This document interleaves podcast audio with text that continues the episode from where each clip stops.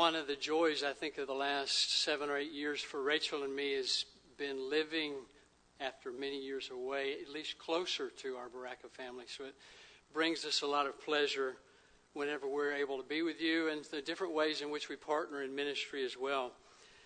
So thank you. Thank you for that ministry, that your prayer, you're coming alongside of us in a lot of our types of ministries. Back in the late 60s and early 70s, there was a Dutch, Dutch sociology sociologist by the name of Geert Hofstede. Now, if you've got a name like Geert Hofstede, this study he did has got to be good. So IBM hired him to do a study of IBM around the world, and he did a survey of 50 different nations, 50,000 employees. And his study was to determine the difference between countries that tend to be more individualistic and independent oriented versus countries that tend to be more collectivistic or cultures. And those two categories kind of relate to the way in which we integrate into and our loyalty to groups versus loyalty to ourselves. So it's kind of like I cultures and we cultures. And one of the things he determined, which probably won't surprise you, is that Americans are the most independent oriented or individualistic oriented population in the world, specifically white Americans. Now, going beyond that study, uh, just kind of a little bit of study of my own, even more so, individualistic or white evangelicals. And the reason for that, I've done some reading on that, is that we consistently tend to read the Bible through individualistic eyes, me and God type of perspective, especially the epistles of Paul and sanctification. And we, we think of it in terms of I need to grow, I need to become more like Christ. And the emphasis being there rather than, and, and, and so the, the collective piece of the Christian life tends to be kind of an add on, kind of an additional thing, instead of part of the necessary air that we breathe, that we're incomplete as individuals white evangelicals in the United States, I can go a step further than that and say white evangelicals who are men are even more individualistic because it's part of our ideal who we are, or think of ourselves self controlled and cool and collected and kind of self sufficient and, and, brave and enamored either with James Bond or Jason Bourne, depending on how old you are. But let me go a step further and say, even among white evangelical men in the United States, even more individualistic are those men who were 50 years old and older.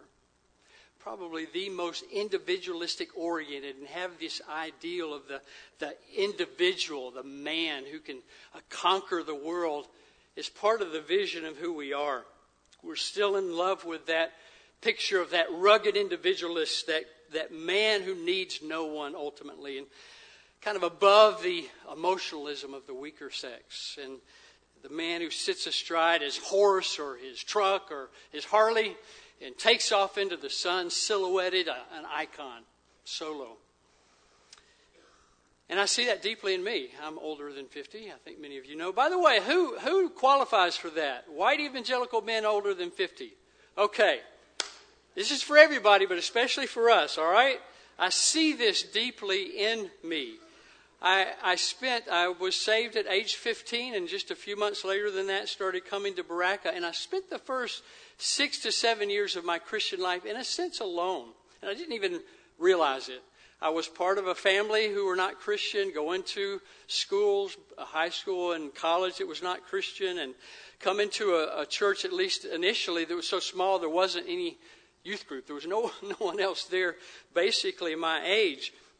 And so I spent a lot of time, God gave me this passion for His Word, and I spent a lot of time just me and God type of thing, and growing, and not really realizing, in a sense, what I was missing at that point. So I spent hours in my upstairs bedroom, I remember, uh, reading and doing my studies for school, listening to a lot of music, reading the Bible, praying, and I was kind of content with that. In fact, I, you know those call in radio contests, the third caller, and you win. The, I won a lot of those because I was sitting up there listening to the radio while I was studying. So, all told, what I'm trying to say is I think I'm ridiculously unqualified to preach the sermon that I'm about to preach. Because this sermon is all about encouraging one another. and comforting and being involved in the lives of one another because biblical encouragement and community is basically it's a collective exercise it's something that we do and must do together so let's ask ourselves a couple of questions we, as we go through and the first question will be what is god's calling for us in our relationships with other believers so i want you to turn to hebrews 10 we're going to look at two passages in hebrews Hebrews chapter 10. What is God's calling for us? All of us, not just old white guys, for all of us in our relationships with other believers.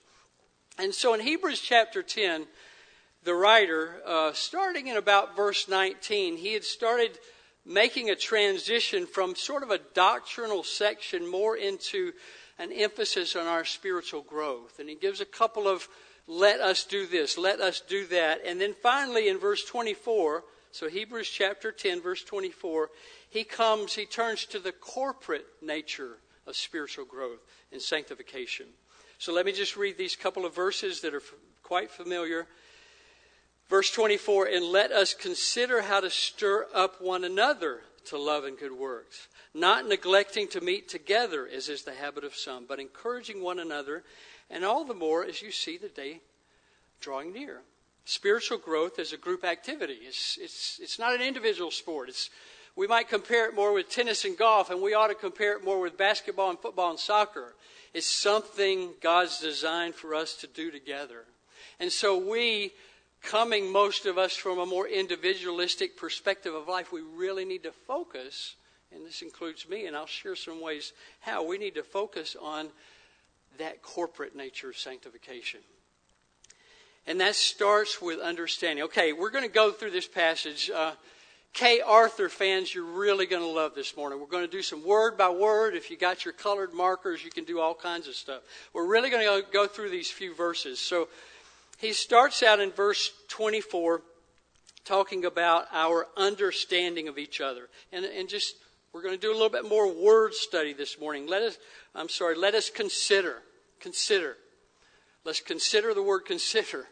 It's the idea of consider is to look, but to look at something in studying it. It's an observation where you take some time to figure something out. You scrutinize something. You give some attention, not just a quick look or a casual observation made in passing, but it's an intentional inspection, trying to learn, in this case, about other people. It's used in Acts 7 of Moses, where uh, Stephen says, When Moses saw this, when he saw the burning bush from afar, when he saw this, he was amazed at the sight. And as he went over to look more closely, he heard the Lord's voice. So he, he, he first saw it from afar, but then he went over to figure this burning bush out, to understand what was going on here, try to, to know it better. The idea, as the dictionary says, is to give proper and decisive thought about something. Okay, so what is he saying we should give proper and decisive thought to and, and, and figure out? So he says, let us consider how to stir up. Now, here's a place where I'm going to, to work through the translation here, because this is not the best translation, although it makes sense why they did that. If you remember your grammar, the word uh, words one another is actually the object, the direct object of observe. So King James version is one of the ones that gets this right when it says consider one another to provoke to love and good deeds.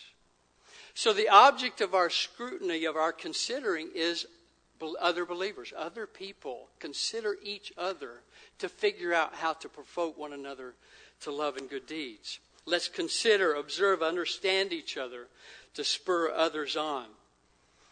So he's calling us to spend time thinking about fellow believers who are in our lives. Spend time studying, in a sense, for the purpose of knowing how to encourage them better. This would be especially involved with those who are kind of in our closer circle, the deeper study. We can't, we can't have this level relationship with a hundred people. So that group around you, friends and family, believers that God's put into your life to spend time thinking about them that I can encourage them better, that I can spur them on even more effectively. 1 Thessalonians 5:14 says it this way: We urge you brothers admonish the idle, encourage the faint-hearted, help the weak, be patient with them all. The idea is you've studied these people well enough to know does this person go in the category of the idle or the weak or the faint hearted or the discouraged or the encouraged or whatever. It implies that we know people well enough to encourage them according to who they are in the way that works best for them. We don't encourage everyone the same way. We're considering one another to figure out what would be most encouraging to that brother that sister in their own spiritual life. Some people we need to, uh, to approach very gently, very softly, maybe indirectly. Other people we can jump right in and say what we're thinking uh, directly. And so it implies we know people well enough to know how they appreciate being encouraged. And then he goes on, we're considering one another how to stir up or how to stimulate. This word also, it's a, it's a, a strong word. The idea of spurring or inciting, or the dictionary says stimulating a change in motivation or attitude. So I'm thinking about you to figure out how best to push you, to spur you on to love and good deeds. It's stoking the fire. The verb form of this used, word is used by Paul in Acts, I mean, of Paul in Acts, when he's walking through the, the um, market of Athens and he sees all these different idols, and it says that his, his spirit was provoked within him. And it provoked him to action, it provoked him to preach a message. And so this is provoking or stimulating or encourage others, leading to their changing their lives to their, a different form of action, helping them and change attitudes and heart uh, motivations in order that their good works, their actions as well, might be changed. Stoking that fire in a brother or sister toward loving others well and doing good deeds. We know the fire is in there because the Holy Spirit's in there if that person's a believer. But sometimes that fire can be tamped down and a little bit cooled off. And we need to stoke it. We need to add flame to it. We need to figure out how to encourage this brother get back to serving or continue serving the Lord in the way you have. And so this journey for me, very individualistic, the early part of my Christian life, me and God. And there were individuals, men in Berachah, uh, Dan Lee, Nelson Wallace, Cecil Gilreath, Howard and Beth, that did speak in. But it really wasn't until I left uh, Georgia and went to um, graduate school, seminary in northern Indiana, that I experienced this encouragement in a deeper way. And God was pulling me or trying to pull me out of myself. So I moved in with a family. I think I've probably shared this before, but I moved in with a family, a couple, uh, probably seven, eight years older than me, and they had a couple of kids. And as I lived there, I had a bedroom, did my studies. Uh, something might happen in the family. We have a little bit of an argument or whatever. So what I did would do is I would immediately get up, walk into my room, close the door, and sit down and study my Bible or study my studies for, for seminary. Because that's the way we did it in our family. In our family, if we had a, a fight with one another, we just kind of all went to our separate rooms or quarters. And then when we came back together, it was like, okay, let's forget about that. And I thought, wow, that was pretty good the way we do this. We just separate from each other, not realizing that that's not a healthy way at all of, of resolving difficulties. So when I would walk into my room and sit down, the man of the house would walk right behind me and come right in the door with me and sit on my bed and look at me. And he, he was someone who had been discipled, saved and discipled in the navigators in the military. So it was all about the one another's. So he would sit there, he'd take his glasses off, he had big eyes, and he would basically gently sit there with me and start talking. This is not the way the Christian life works. You don't run from problems, you talk about problems. And I remember the first several times, like, I don't like this. I never experienced this, this corporate side of sanctification. And he would stay there until I finally started seeing. So that year was a time of great growth. I got married the next year, so I think Rachel's probably glad that I had that year of growth before we got married, but continued to be that way even in our marriage. So, the writer here talks about being involved in each other's lives, and he even takes this to a, a, deeper level, stimulating each other to love, kind of the, the motivation of the Christian life, and to good deeds, the behavior of the Christian life. So be part of stimulating that in one another's life. And he even tells when to do it in verse 5, where he says, not neglecting to meet together. So that's, that's, that's related to verse 24. When we meet together, be doing verse 24. Be stimulating one another to love and good deeds. Be observing each other. Be thinking, praying for each other. How can I speak a word that would encourage that brother and sister this morning? And not just the big fellowship gathering or worship gathering, but anytime we're together with believers. And, and perhaps you anticipate you're going to be spending some time with these believers this evening. Okay, who's going to be there? Let me think about some things that are going on in their lives. What can I say? What can I ask? What can I do that would encourage that brother, that sister, for where they are right now? So we should go into gatherings with believers with intentionality, even some forethought. Let us consider we're working with purpose uh, to try to, to, to even plan ahead how we can encourage each other. Sometimes we come together, we're so full of ourselves and our agenda, and I need to talk to this person and check this out, and I need to ask this of this person, and, and, and we're so busy about accomplishing our things that we miss this person right in front of us. We miss focusing on them, and we become myopic, and instead of loving and thinking about, no, what does this person need in their relationship with Christ right now? This needs to be part of what we do when we're together. For some people, it's natural. For other people like me, it's not. So it implies more planning, more forethought, more preparation. So we're trying to encourage people, recognizing that we have a, a critical part of helping other believers grow in Christ as they have a critical part in helping us as well. Encouragement. Or the New Testament also calls this edification, or building one another up into Christ's likeness, pleasing one another for our good, equipping one another, giving grace to one another. A lot of ways we share the same idea of this intentional, planned encouragement of one another. So, again, as I said, for some people this is natural, but for others it's not. So I'm not naturally a, a people person. My idea of a nice evening is being at home with Rachel, maybe reading, maybe watching a movie, talking, hanging out. And on days off, you can often find me working on some uh, project around the house and going on a long bike, bike ride by myself. I'm still not a people person naturally, so often I need others to wake me up to that. And so we're part of a church now where the average age is 31. And so most people in the church are the age of our kids or younger.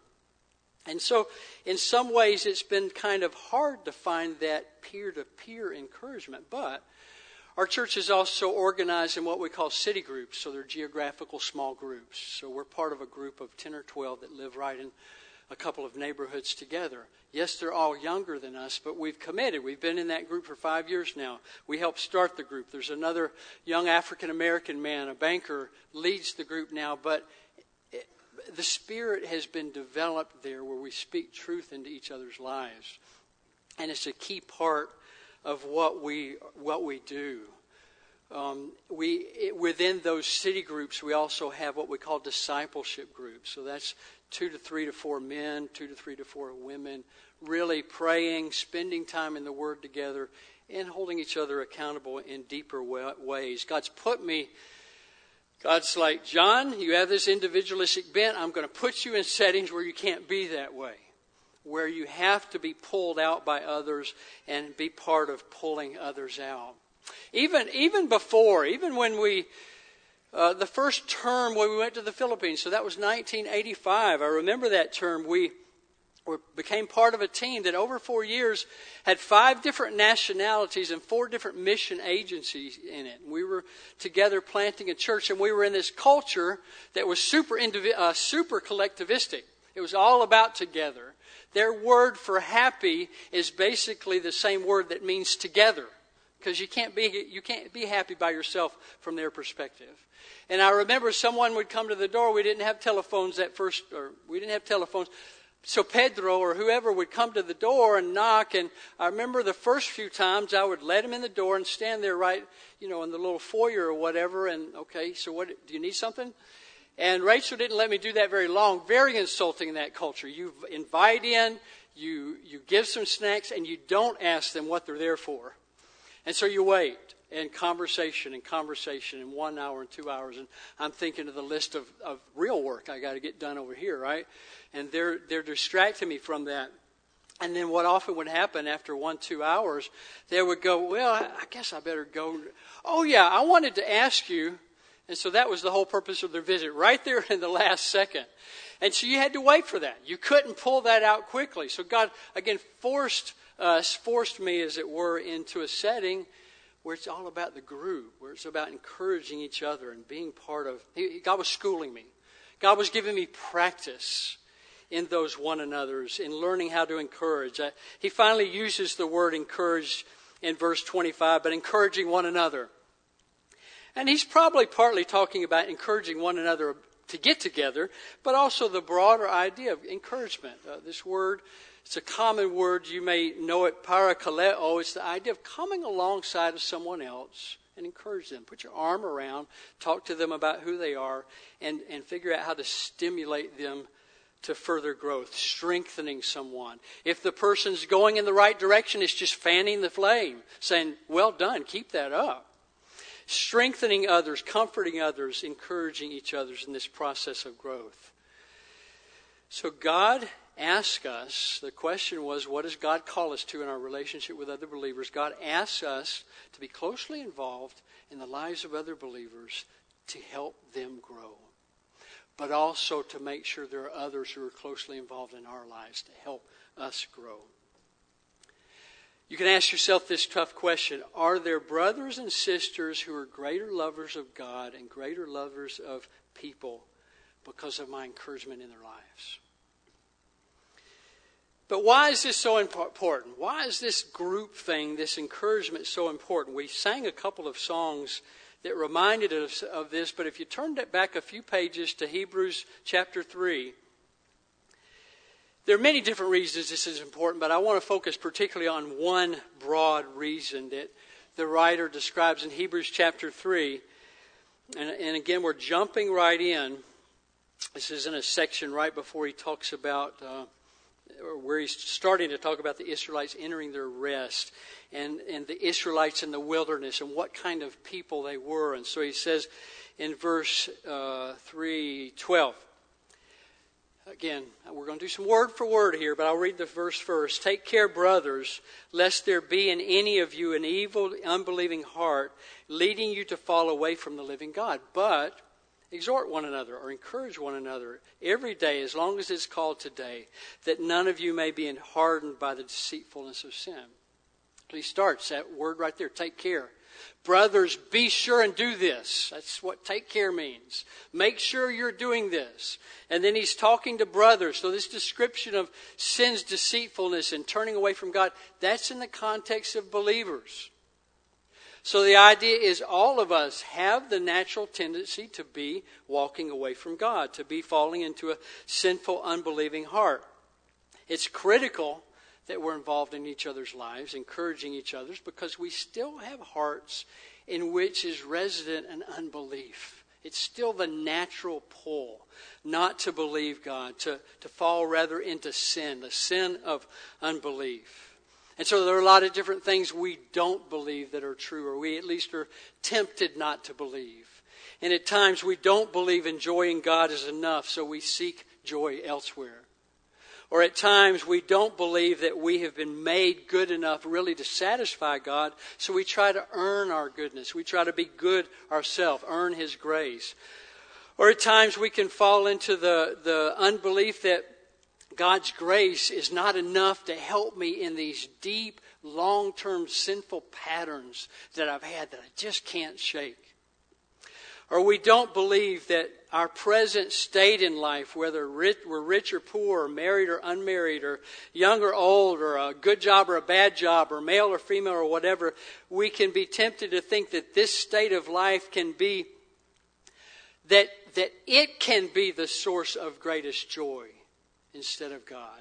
We don't believe we're impressive enough to other people. So we try to slick ourselves up. We work at being more impressive. Just in the recent weeks, I've, I've realized even now at uh, 60 years old, there are streaks of vanity that I still play with in thinking about my appearance or my clothes or whatever before others.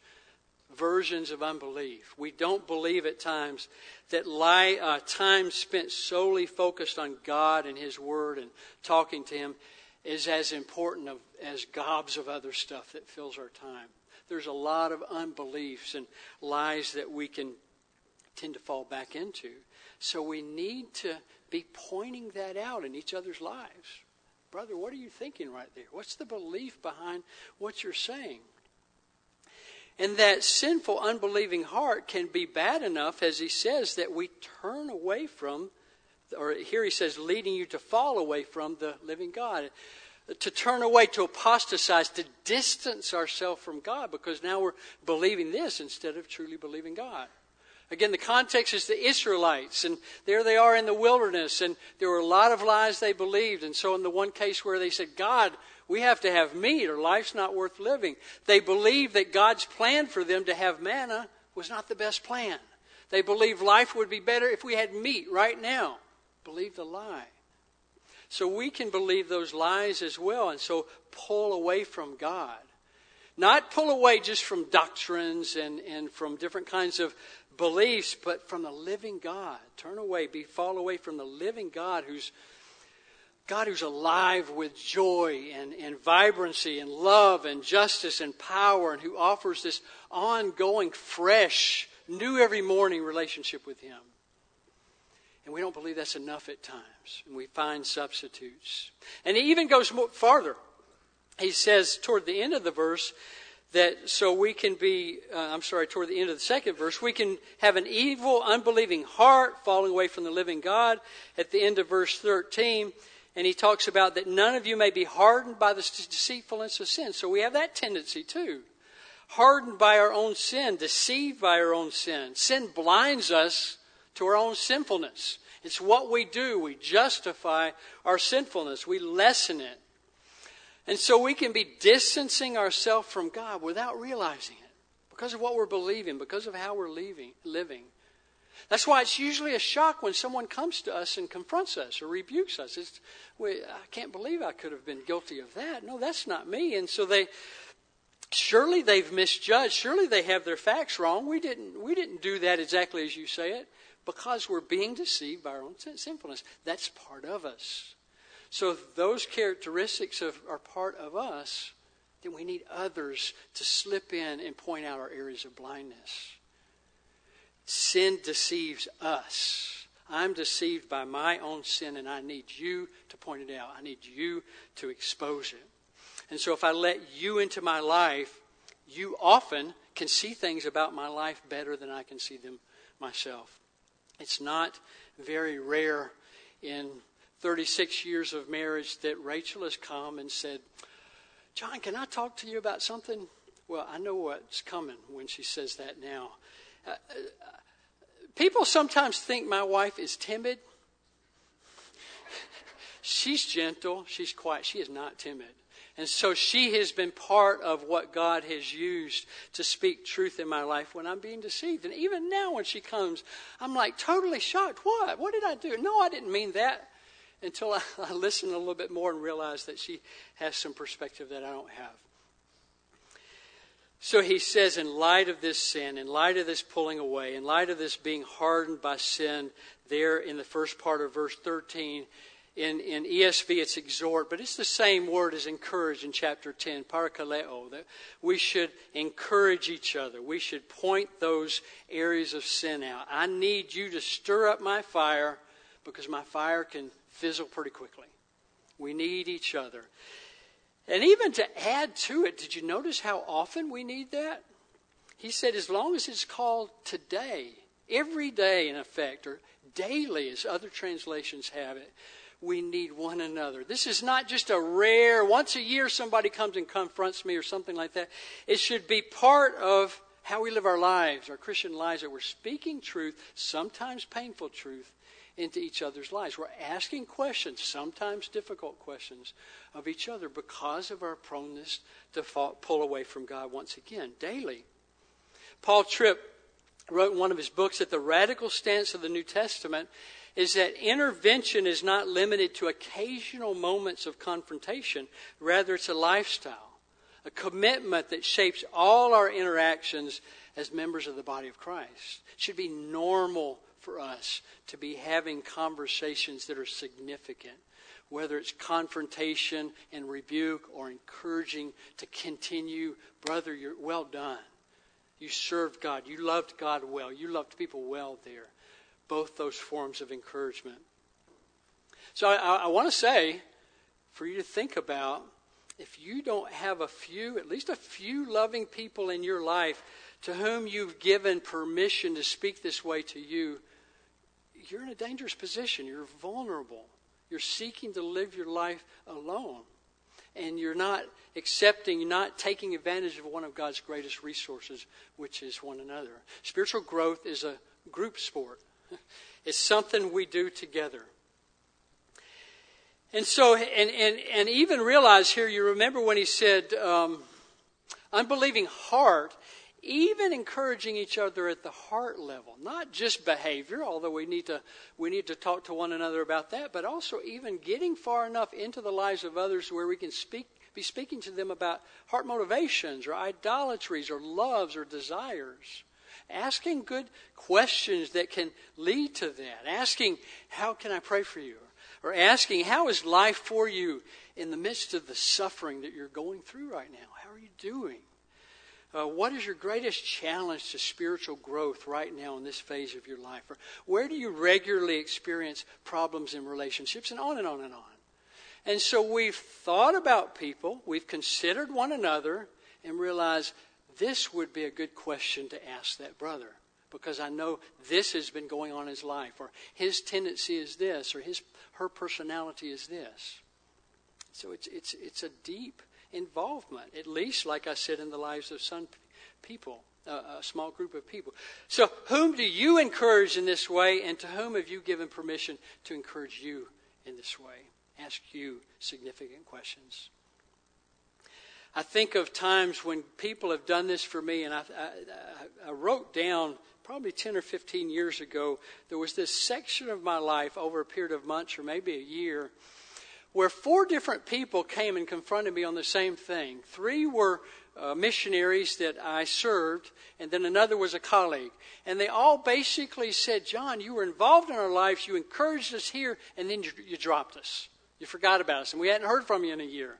What happened with that? Why wanted you still in my life? And so it's again God pointing that out, but their desire to have someone involved in their lives. And I failed. I failed at that. So God has continued to bring people in my life to help me recognize this tendency toward individualism and that other people need me as well as I need other people. So, so you could probably say, hopefully, hopefully we've lost count of the number of times we've experienced that deep kind of encouragement, maybe even painful encouragement for others. Hopefully it's something you can look back and just think of bunches of times that people have done that for you. But of course, sometimes the reason we don't have it is because we really don't want it. And we give people the signals that we really don't want it. And we're, we're scared of it. We, we avoid it. And we can try to stay aloof from people in our relationships or, or keep conversation very light.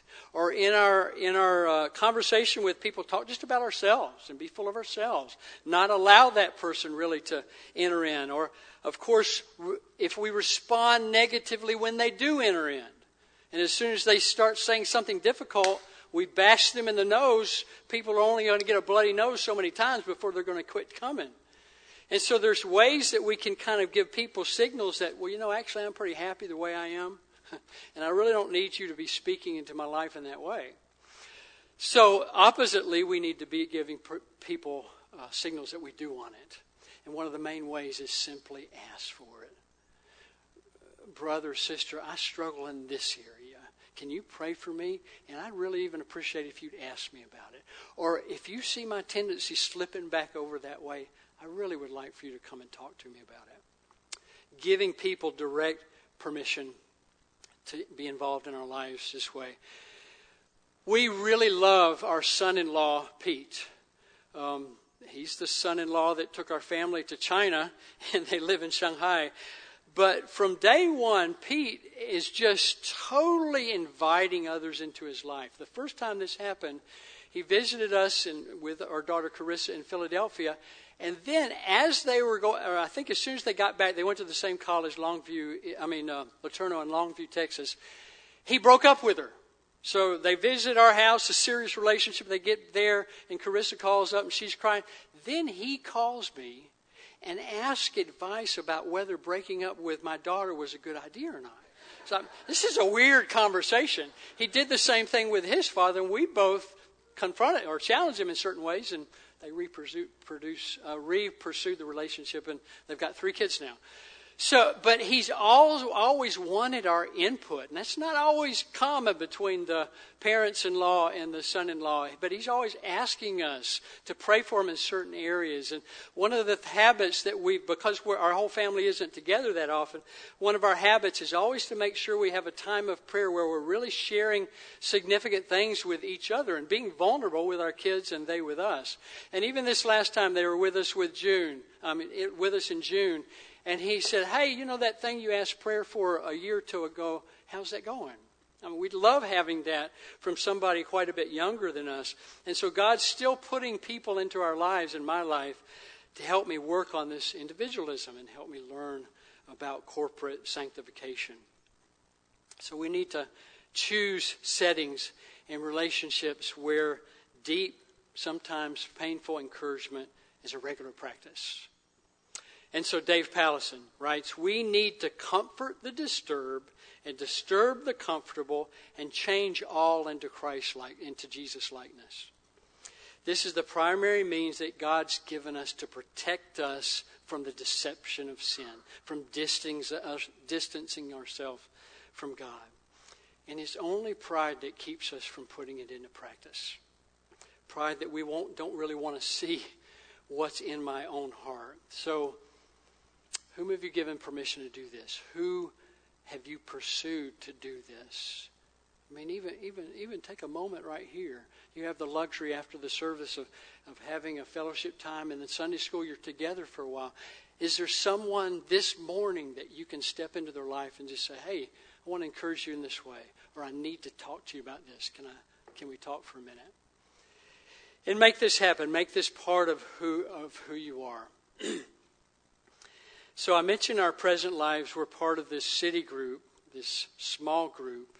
And over four or five years, we've had about 50 different people come through that group. Some were unbelievers from the neighborhood or visited, and some were people who were in our area for a while and left. And people are black and white and single moms on welfare with lots of kids, or a pastor and his wife was here for a while. A couple of young couples headed into missions a neighbor who was an exotic dancer in the past, past, urban hipsters who've moved into our area. They're just getting into their first careers and houses.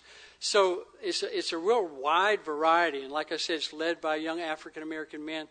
And we spend time talking to each other about one another.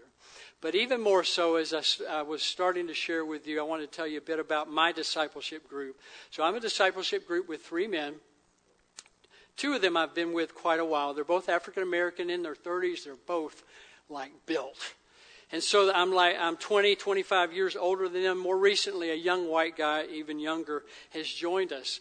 And so we speak in each other's life. We study the Word together. We pray for each other. We keep track of what we're praying for. We have this little GroupMe uh, instant messenger, so we're popping notes to each other all the time. And please pray for me, etc. But I, I noticed a real uh, turn for the good here recently.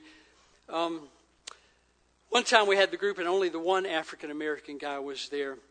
And I was asking prayer in a certain area that I've been struggling. And he just says, So, what's going on in your heart? He's quoting me. What I say would ask him typically.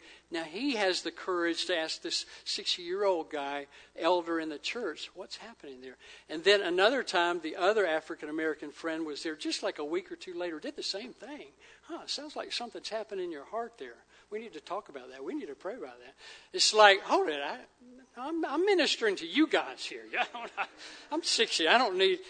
No, it was good. It was really good. And I just remember it, it sounded like deja vu or whatever deja vu version of hearing something again of the kinds of things that I've said to them at times. So God continues to work on me. It's never too late to appreciate the corporate part of sanctification. Let me pull it together with three little points, summarize. And the first would be to, to look up. To look up and ask God to break any spirit of independence and individualism and pride and autonomy or self sufficiency that still bedevils us. Ask God, break it. Bring people into my life so that I can't do that. I can't just think, God, it's me and you, we're good. And a vertical relationship sufficient. So uh, look up. Secondly, reach out. Reach out to people and find lives of people to enter. Think about the people who are just naturally in your life. Maybe there are other people that aren't in your life, but you could pursue and bring into your circle. Determine to stir up the fire of other souls to pursue God, to pursue Him afresh, to pursue one another, to grow, if we observe a brother or sister who's weak or struggling emotionally or spiritually or however, ask yourself, how can I be part of helping? What can I do? What can I say? Reach out and then finally invite in.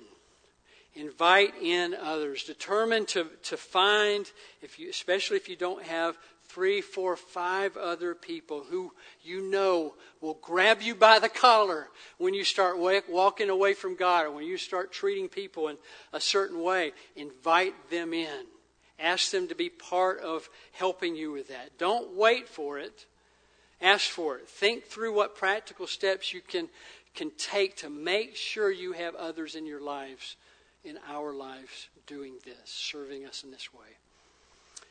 So, Look up, reach out, invite in. And so what's the result? Let me just let me just close with this. what's the result of this community work, this community life? Believers with one another in deep ways. You know, it's a reality that the world doesn't know grace given to one another at the deepest level. It's a reality that the world doesn't know but secretly craves because they're created in the image of God.